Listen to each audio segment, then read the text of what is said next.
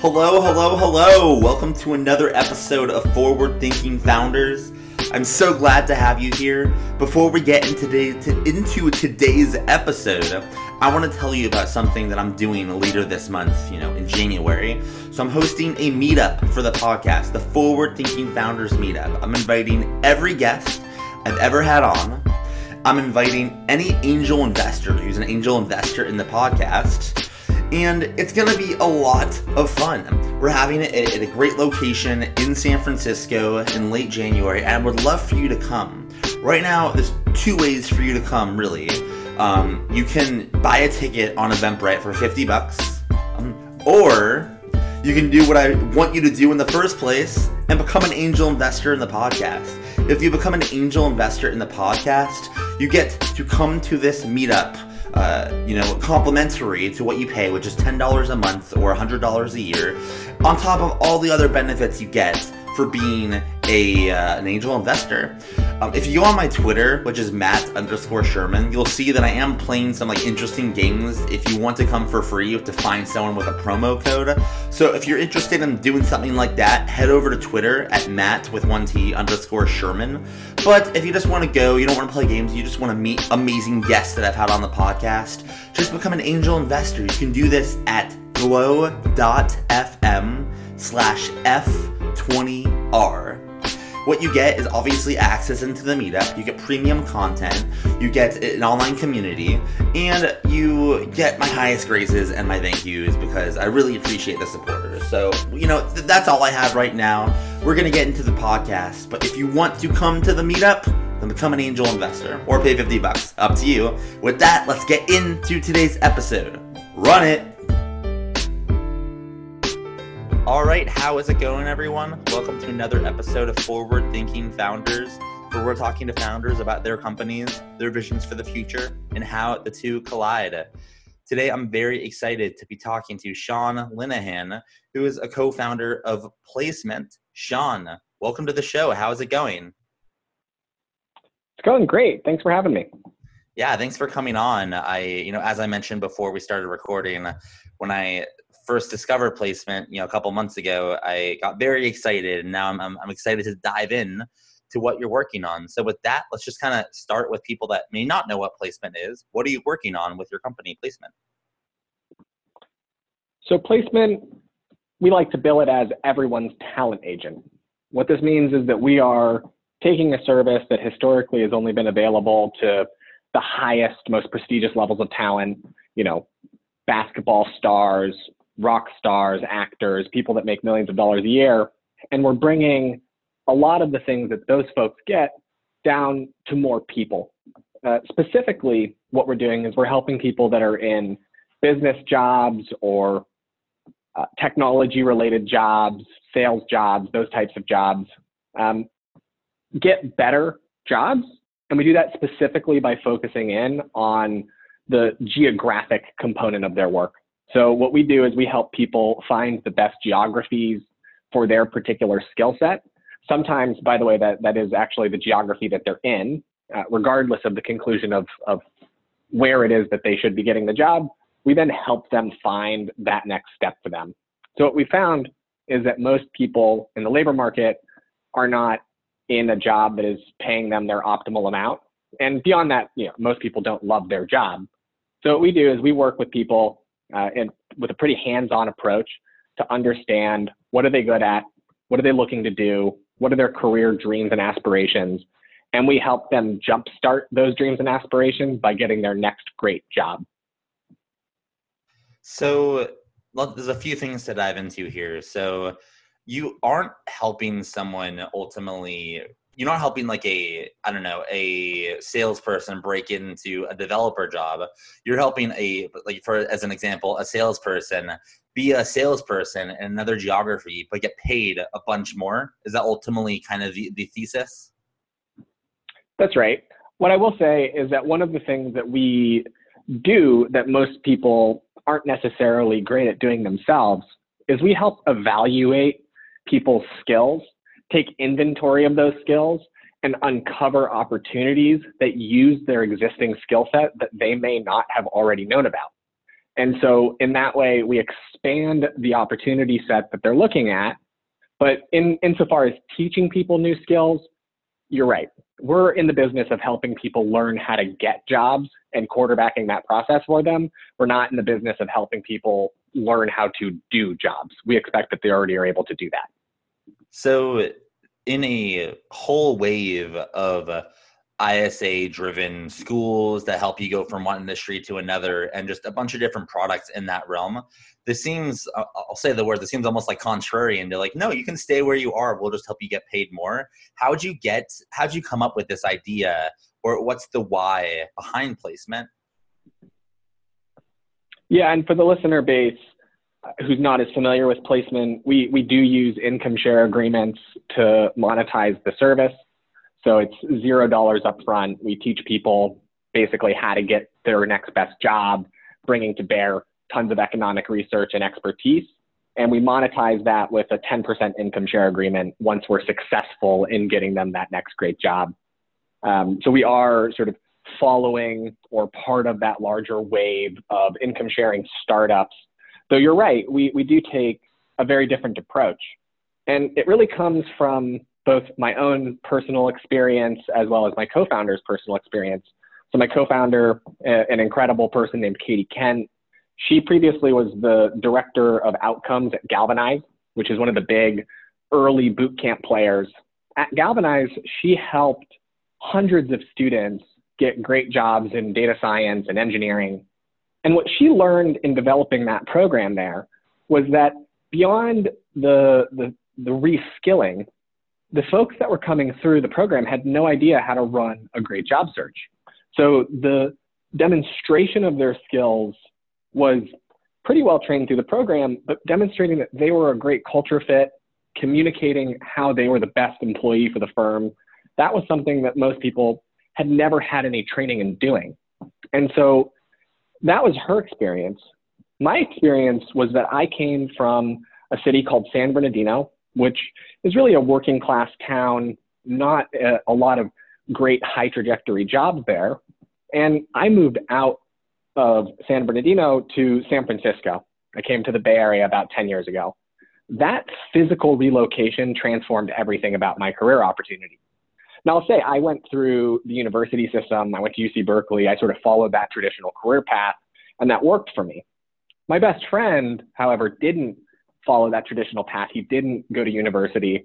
But in 2014, when I graduated college, I tapped him and said, Hey, come move in with me. The job path, career path that you're on in San Bernardino isn't going anywhere. Come to the Bay Area and try it here. It's a completely different world, trust me.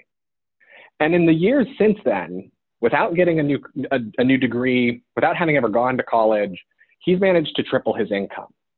Now, that's an incredible change and even when you adjust for cost of living, he's in the East Bay, he's more than doubled his take home salary.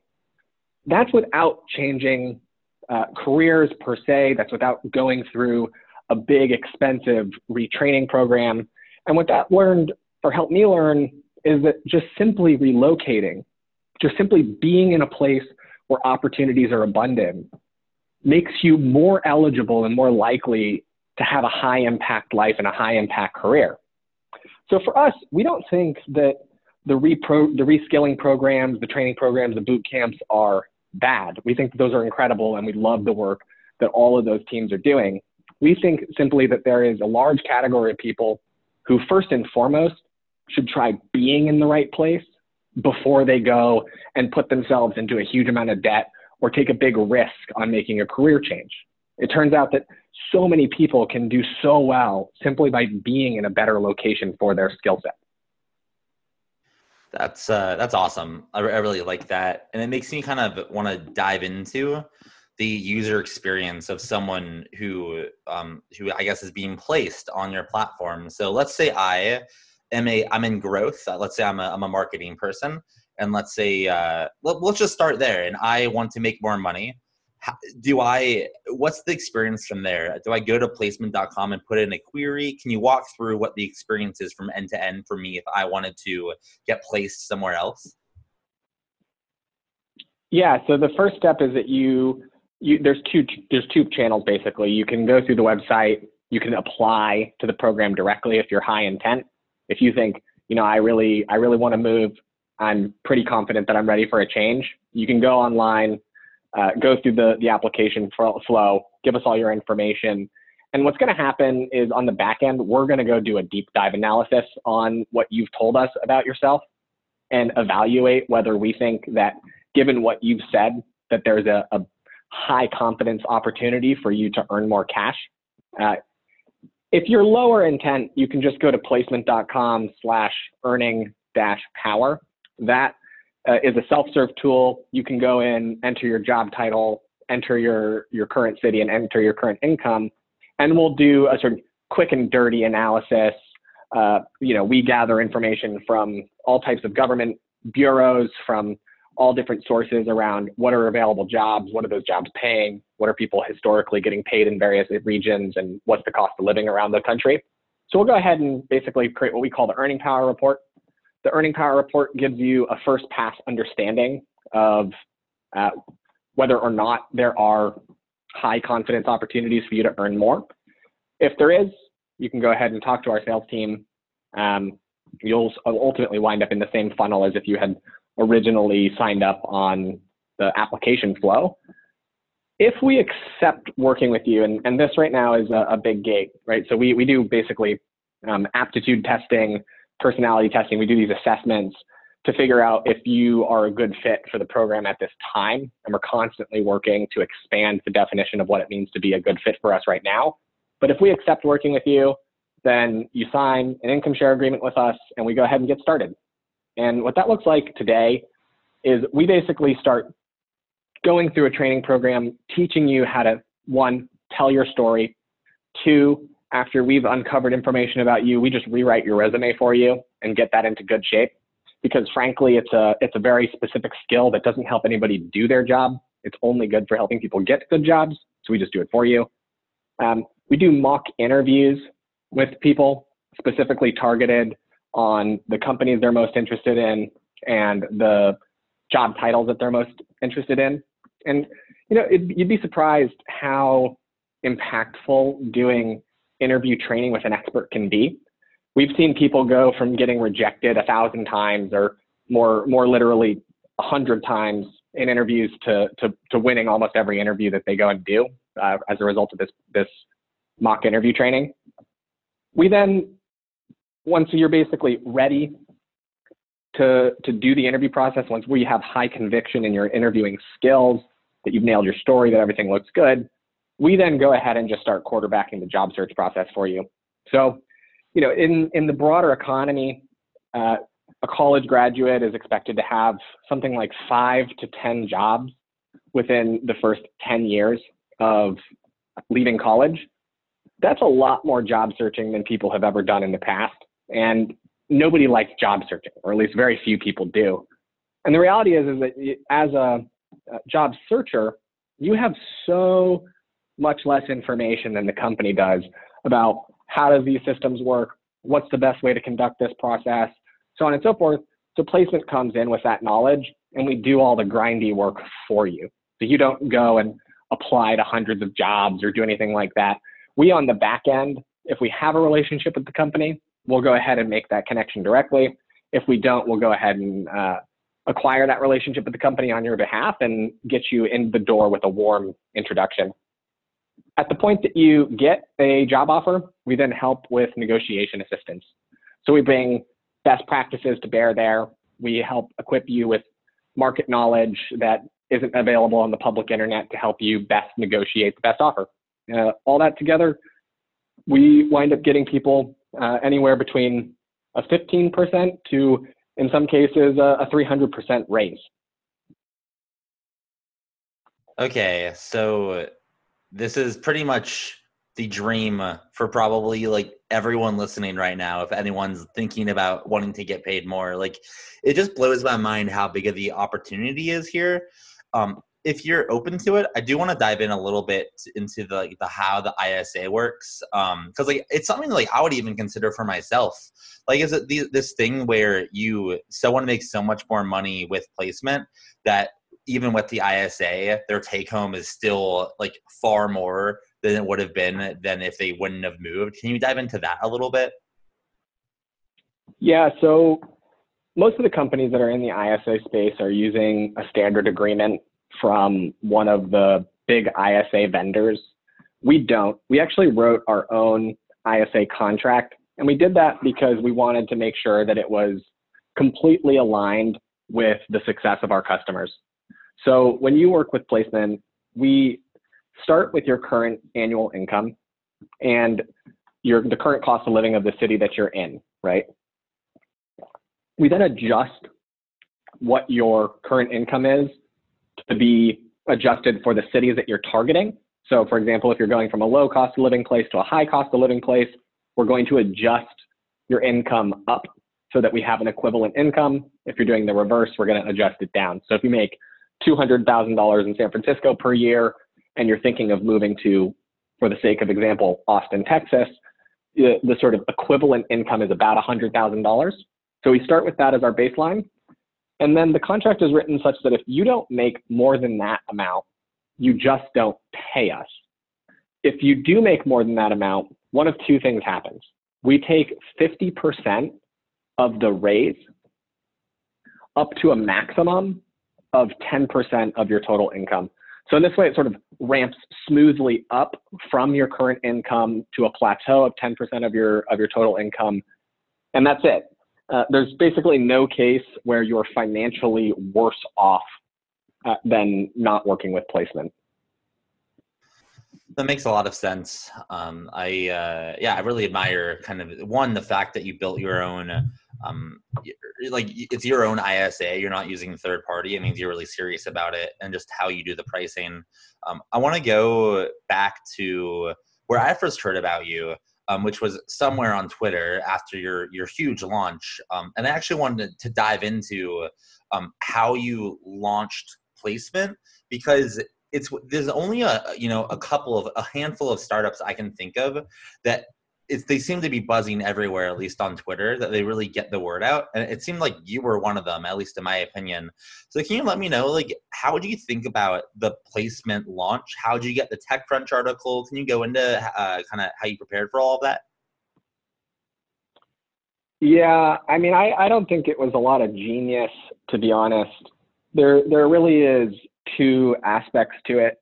One, we are there was a post by somebody at, at, at Andreessen Horowitz called Product Zeitgeist Fit, Fit which is basically trend jockeying. And uh, placement was used as an example of a company with, with that. And really, I mean, we're sort of just at the intersection of a lot of things that people are thinking about.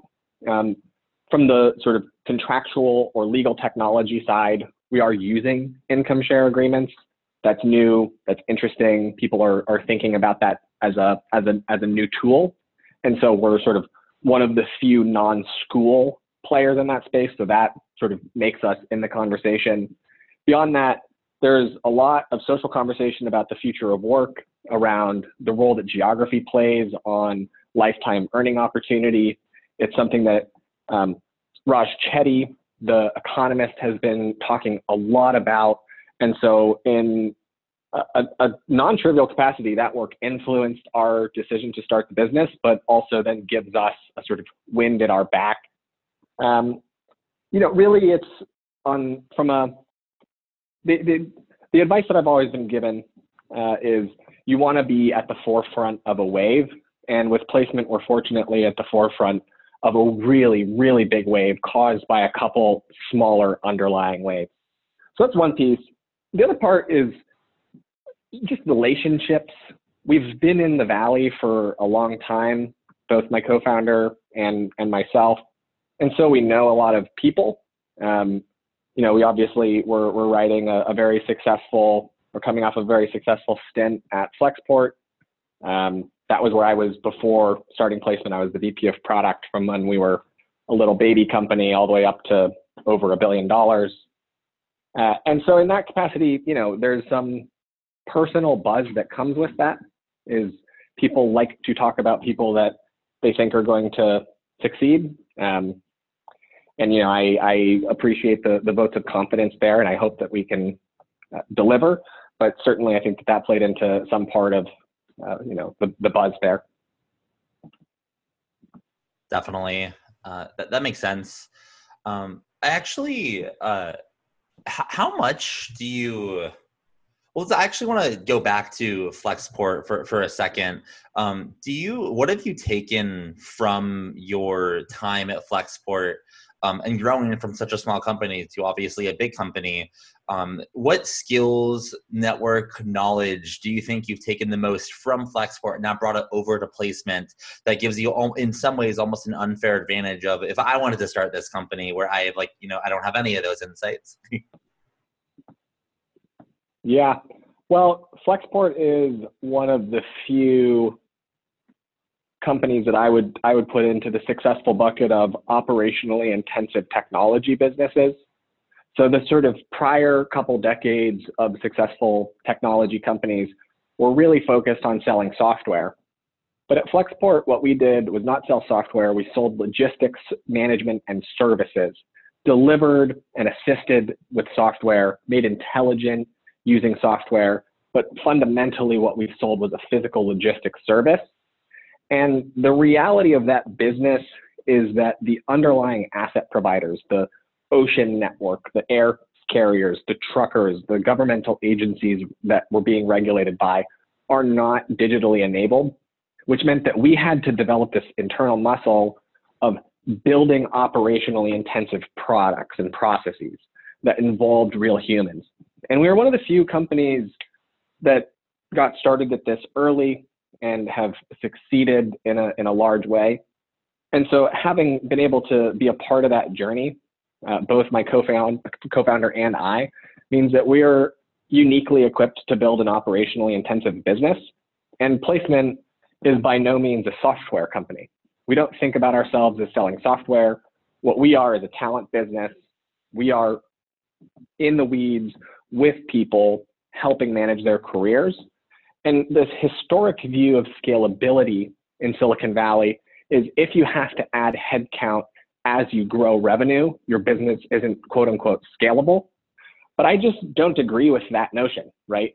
If you are Starbucks or you are Walmart, anybody looking at that business would say that's a scalable business, despite the fact that those two companies are, are some of the largest employers in the world. And so I think it's finally coming into Silicon Valley's consciousness that you can build a hyper growth technology company that's not strictly a software company. And I'd like to think that me and my co founder are some of the most well versed in the techniques that are required to do that. So you mentioned um, a couple answers ago that you were riding a you're in front of a wave and you know a, a pretty big wave. That's kind of i feel like forced by a few smaller waves. Um, and i, I want to talk about the the future of work and specifically the the power of the individual. There's been a lot of I don't know, like articles, blogs, podcasts of people saying that like the power is being shifted from the institutions to the individual in, in many different kind of aspects.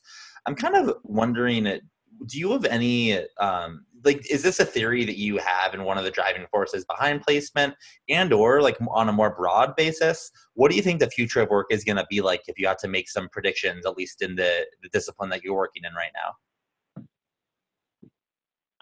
I strongly agree that the individual over the next hundred years is significantly more important more important than over the last hundred years.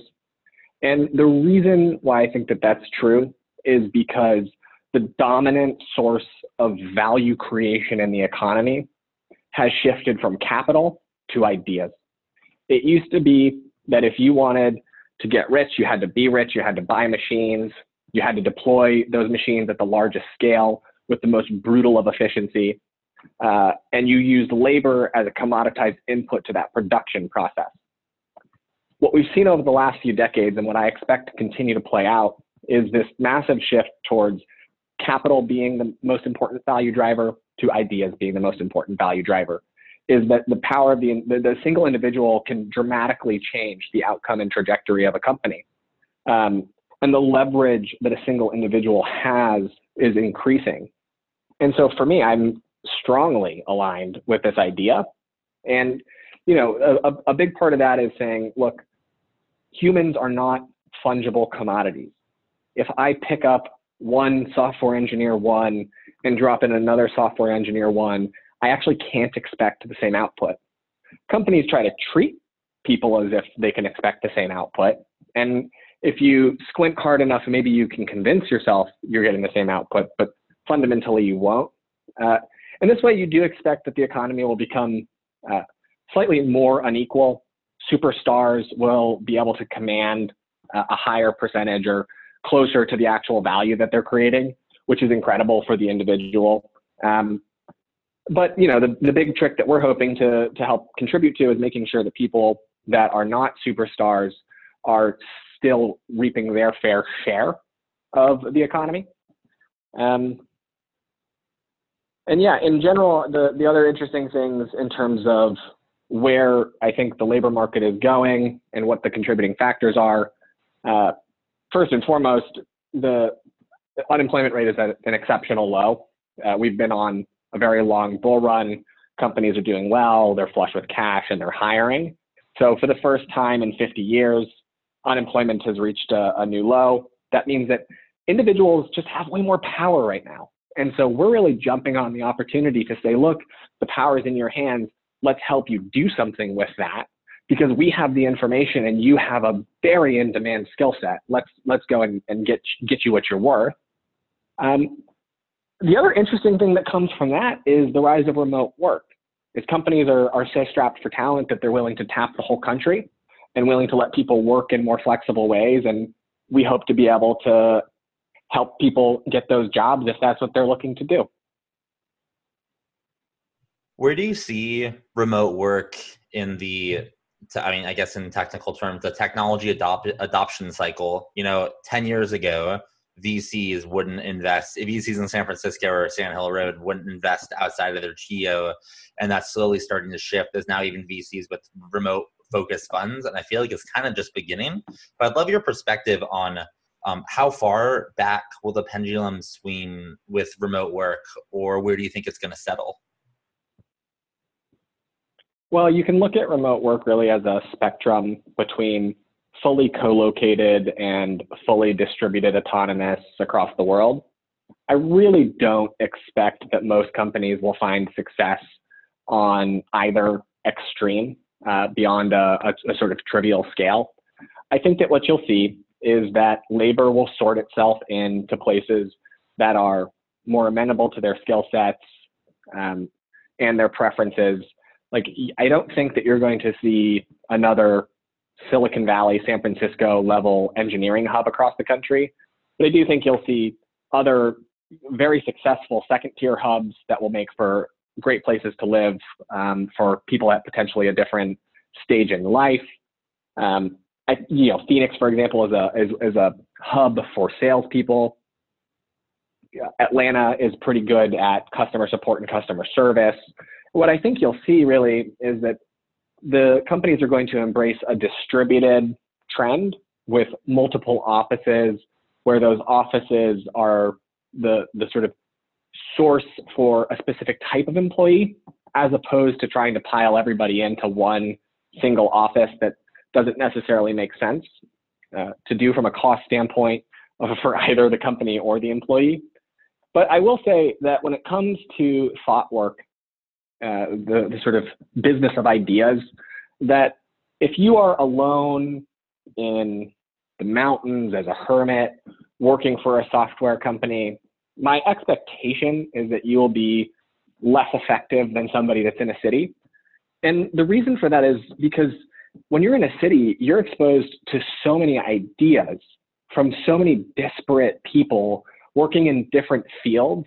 And the reality of innovation is that it is synthetic. It comes from the synthesis of more than one different thing, right? Often the way that you come up with new ideas is just merging together two existing ideas to create something brand new. And if you don't have a diverse, robust, ever changing set of inputs, it's very unlikely that you produce huge innovation. Like there's this massive returns to scale that cities have that is constrained by their ability to scale the actual infrastructure of the city. So you're seeing, I think, in my opinion, this rise of the rest of America because San Francisco, LA, and New York have failed to scale. The demand to live in these idea generating cities is far outpacing the ability for these cities to handle new people. And that isn't necessarily technological, it's often cultural or political. Uh, you know, we are able to build big buildings, but the cities won't let you. Regardless of the reason, I think this is an incredible opportunity for the rest of America to get to a critical mass of high skilled thought workers such that they can start producing ideas on par with the big, huge hubs, um, which to me I think is a, a very healthy vision of America is 30 thriving, incredible cities and tech companies on all companies really placing their work in whatever cities make sense. Um, but I still do expect that companies are going to have offices. I don't expect that people are going to be, you know, working from their PJs all across the country in the middle of the desert or something like that. Like I just don't expect that to be to be realistic. That's so funny that you mentioned that last point. I feel like remote work is often, or at least the digital nomad movement is like, oh, work on the beach with your laptop. And I'm like, have you ever tried working on the beach? It's so uncomfortable. There's no outlet. Sand gets in your computer. It's, I don't know. It's just kind of, kind of funny. it's not even fun. I mean, I, I don't know. I'm also a creature of habit personally, so that might bias my viewpoint.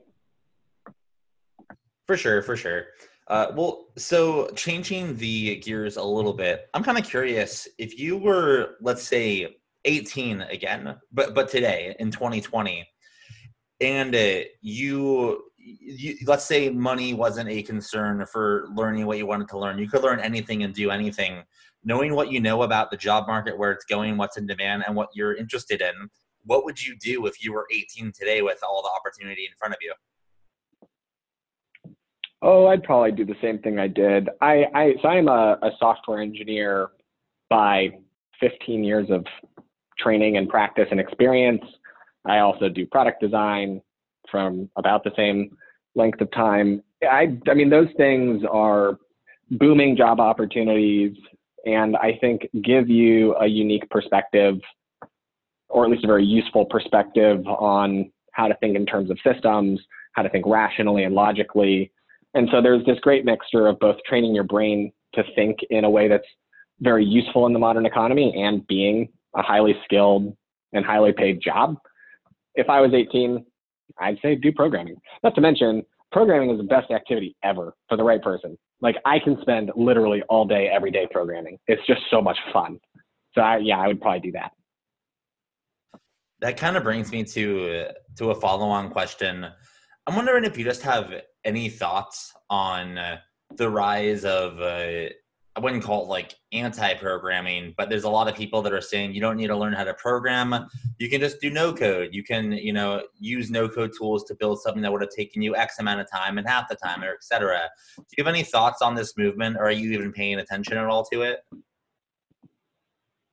Oh, I love it. I think it's so great. And I, I think it's great not because I expect that these tools are going to make software engineers obsolete or product designers obsolete, but what they do is they provide the opportunity for more people to realize their creative potential and visions in a way that you would just expect dramatically more interesting software and products to get built, right? Like if you can minimize the barriers between idea and execution, that is just guaranteed to increase the amount of awesome things that get put into the world. So I don't think that there's any. I think you're I mean, like, honestly, like I'm 100% on board, right? Especially even if you are, if you have the skills to do some of these things. Like I can write software all day long, every day, and I still use Excel to to do basic models and programming because it's super low barriers. It's easy to change. It's easy to throw away. Like there's all these great advantages that you get when you when you build tools that have lower barriers to entry. Not to mention, these are the types of things that can expand the pool of people that go into deeper levels of software engineering or design. In general, I love thinking about what are the career paths that exist in broader society to take somebody from zero knowledge to VP of X at a global Fortune 500 company. And I think an optimal society is one in which it's possible for almost everyone saving you know the most disabled or, or whatever people like there's there's some people that just need social social safety uh, nets but you know where most people can get on some track and over a long enough time horizon with enough work find their ways into the highest strata of society. And I think these no code products are sort of building more on ramps for more people into the most lucrative new job opportunity of the last hundred years. So I guess they follow on. So I agree with you, and I'm not. I'm not a developer, and I do use no code tools, and I can do things I never thought I would ever know how to do. Um, but there does seem to be a, um, at least from what I can see, it might be a small bubble, but I mean, it seems big, like a big backlash against it. Like, oh, no code tools aren't like like they're nothing. Don't worry about it. It's a trend, etc. From like a lot of developers. Do you, um, why do you think do you think there's some people that think it's like a zero sum game where if someone else learns no code, like coding will go away? Or like, do you have any thesis on why people might be anti no code and more people creating? Oh, I think there's just a for every for every trend that that some people are excited about, some people are going to hate it, and you know, anything that's worth doing is worth hating. So there's just always going to be some group of people that are vocal against anything that gets popular. So I w- I wouldn't read into it much beyond that. I, am sure there, there's good reasons. I'm sure you know for the for the no code haters, uh, I'm maybe you know tweet at me and tell me why your your hatred is well justified. But I, I expect that you know there's a thousand reasons that all boil down to something that isn't fundamentally existential to the no code movement. Yeah, definitely that makes sense. Well, for the last portion of the podcast, I want to focus on one of your uh, proficiencies that you feel like you have over your your fantastic career in tech. I mean, you you've done a lot, and now with placement, I feel like you're about to do so much more. So, if you don't mind sharing, what do you think is potentially your strongest proficiency or skill in business or product or development, et cetera, that you feel like uh, that you feel like you're the strongest at that you'd be open to going into? Well, I, I sort of cut my teeth and made my name in product management, so we can talk about that. Sure, uh, let's let's do that. So, in regards to product management, I mean, I think it'd be really interesting um, going back to your to your Flexport days. Um, so, you, if you don't mind sharing, uh, uh, you joined. When did you join Flexport in regards to employee number? Like, how how small was the company when you first got in? I joined the company in December of 2014. I was the fourth software engineer and I believe the 20th total employee. And that must have, I'm just, I'm actually just curious, what was it like? Uh, like obviously you worked up the ranks there, um, or it was so small when you joined. It, well, actually, I don't want to assume. How did you become the the head or uh, the VP of product? Was it something where because you were so early, it just it just happened, or did you have to negotiate your way there against other developers? How did you land in that spot? Good question. I, I mean, really, what happened was I just started doing product work. I took projects that weren't very well specced, potentially didn't have design, and I put together all of the skills that I have and and just did what I hoped everyone else would would see as great work. You know, I chimed in, in a way that I think most engineers don't normally chime in. And actually at Berkeley studied business. I didn't study software engineering. And so I was able to bring uh, a well-reasoned business perspective, thinking about economics, thinking about finance into product decisions. That sort of evolved uh, from me product managing my own projects to then product managing other people's projects in addition to my own because other engineers found it, you know, difficult or not within their set of interests to talk to the operations team, to talk to customers. Meanwhile, I loved doing those things. And so I really stepped into the product management role. And once I once I stepped into that role, I started thinking about how are we going to grow the team? How are we going to structure this team? How are we going to build out the product such that it's going to be set up for success in the future as we add, you know, a hundred engineers, you know, dozen product managers. And so, you know, one thing led to another and I was the head of product and I got promoted uh, first to director of product, built a team, grew that out for a while uh, in terms of product managers. Eventually, we reorged the d- design team under me, and I was promoted to the, the VP of the VP of product with with design sort of reporting into my um, org. And, you know, I grew with the company. Uh, we grew very quickly, and I, I had yeah. What I would what I would tell people that asked at the time is I'd say, look, if you were to drop me into Facebook right now, I couldn't be the VP of product at Facebook. One, because they're at a fundamentally different scale than we're at. And two, because I don't know anything about Facebook, but I know everything about Flexport. And so at this moment in time, I'm the right person for this job. Um, and I found myself justifying this often because I was quite young. Uh, and you know, it worked out for quite a long time, and it was it was really an incredible journey. So, tell me about the moment, or it's not necessarily a moment, but it's a, a trend of moments where you, you started to find product market fit and then you were post product market fit. Um, what was it like managing? I, don't know if you necessarily like managed the product, uh, but like you oversaw the product, right? As you hit product market fit, like what happened? What did it feel like? And how did your role, how did everything change once you kind of really started to take off? You know, there's not really there's not a discrete moment where that happens.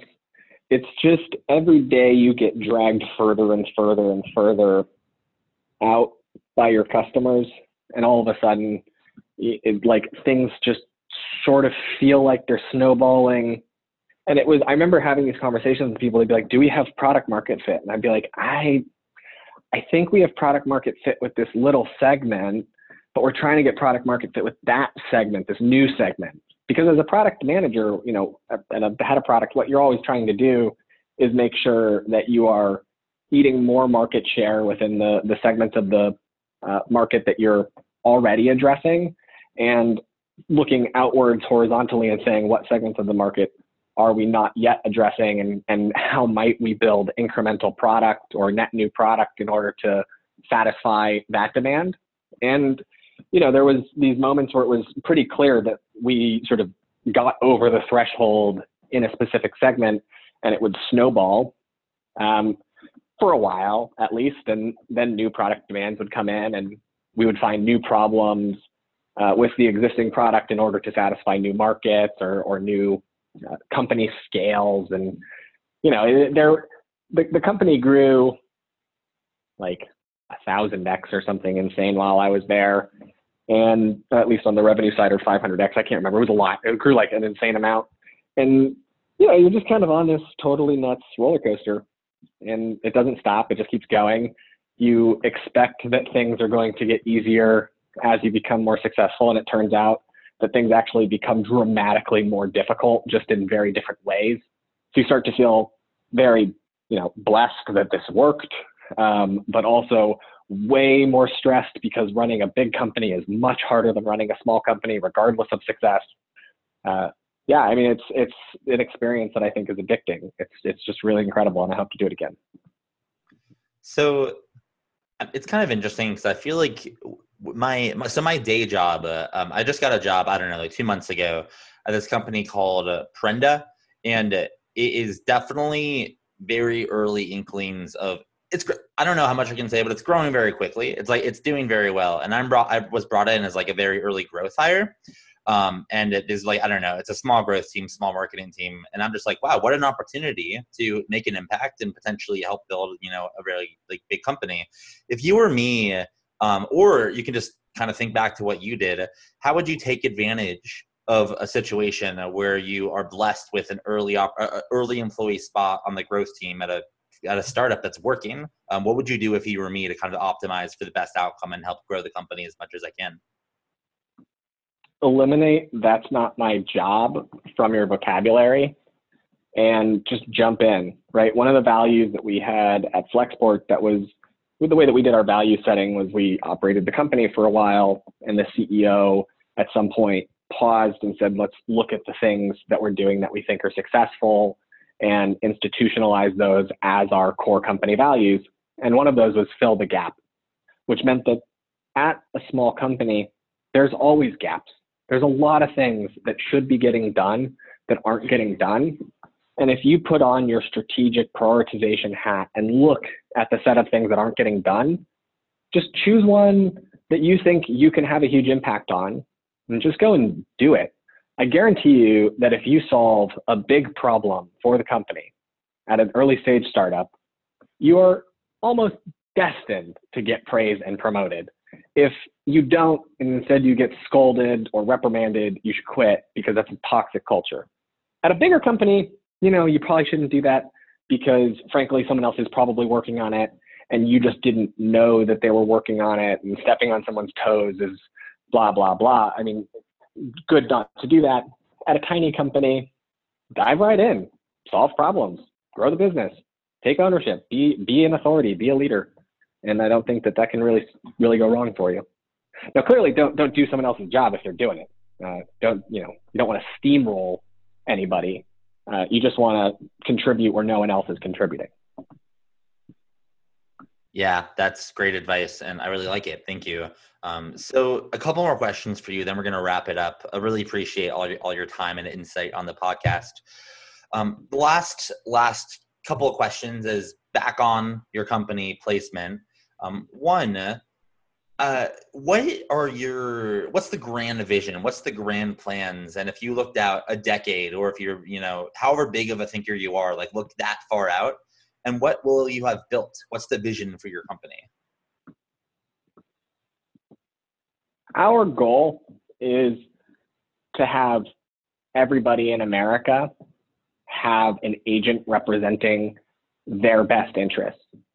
The power balance between companies and employees really has shifted, but hasn't been unlocked. So we're coming in and trying to build this whole new market of managing candidates' careers, of talent's careers over the long term. If you think about it, in the past, you had one of two institutions looking out for you. You either joined a very large company with an expectation of near lifetime employment. They put you on a track, and you knew that if you showed up in the morning and you did your best, that by the time you were 65, you'd retire with a gold watch and a pension.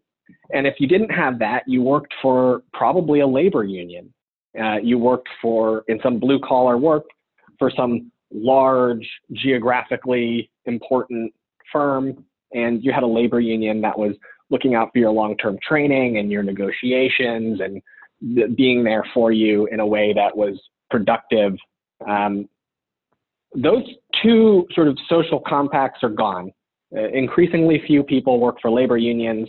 And frankly, in a world dominated by many firms with many different talent in cities, you don't need to have monopolistic labor fighting monopolistic employers because you vote by leaving. You vote with your feet. If you don't like what your employer is doing, if you don't like how they're paying you, you don't need to ask the labor union. You just go work for the firm down the street. So that firm or that sort of social construct is gone, and the construct of lifetime employment is gone. And I don't think that it's a bad thing either.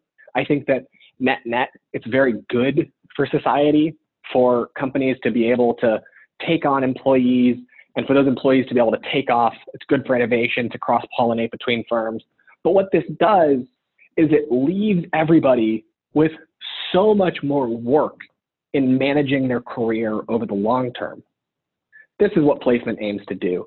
We aim to create a new institution that replaces the promise of lifetime employment, that replaces the need for a labor union, that's built ground up for the modern employee in the modern economic context to help you maximize your economic earning potential while not having to spend hours upon hours or weeks upon weeks, or in some cases, months upon months, figuring out what your next career move should be.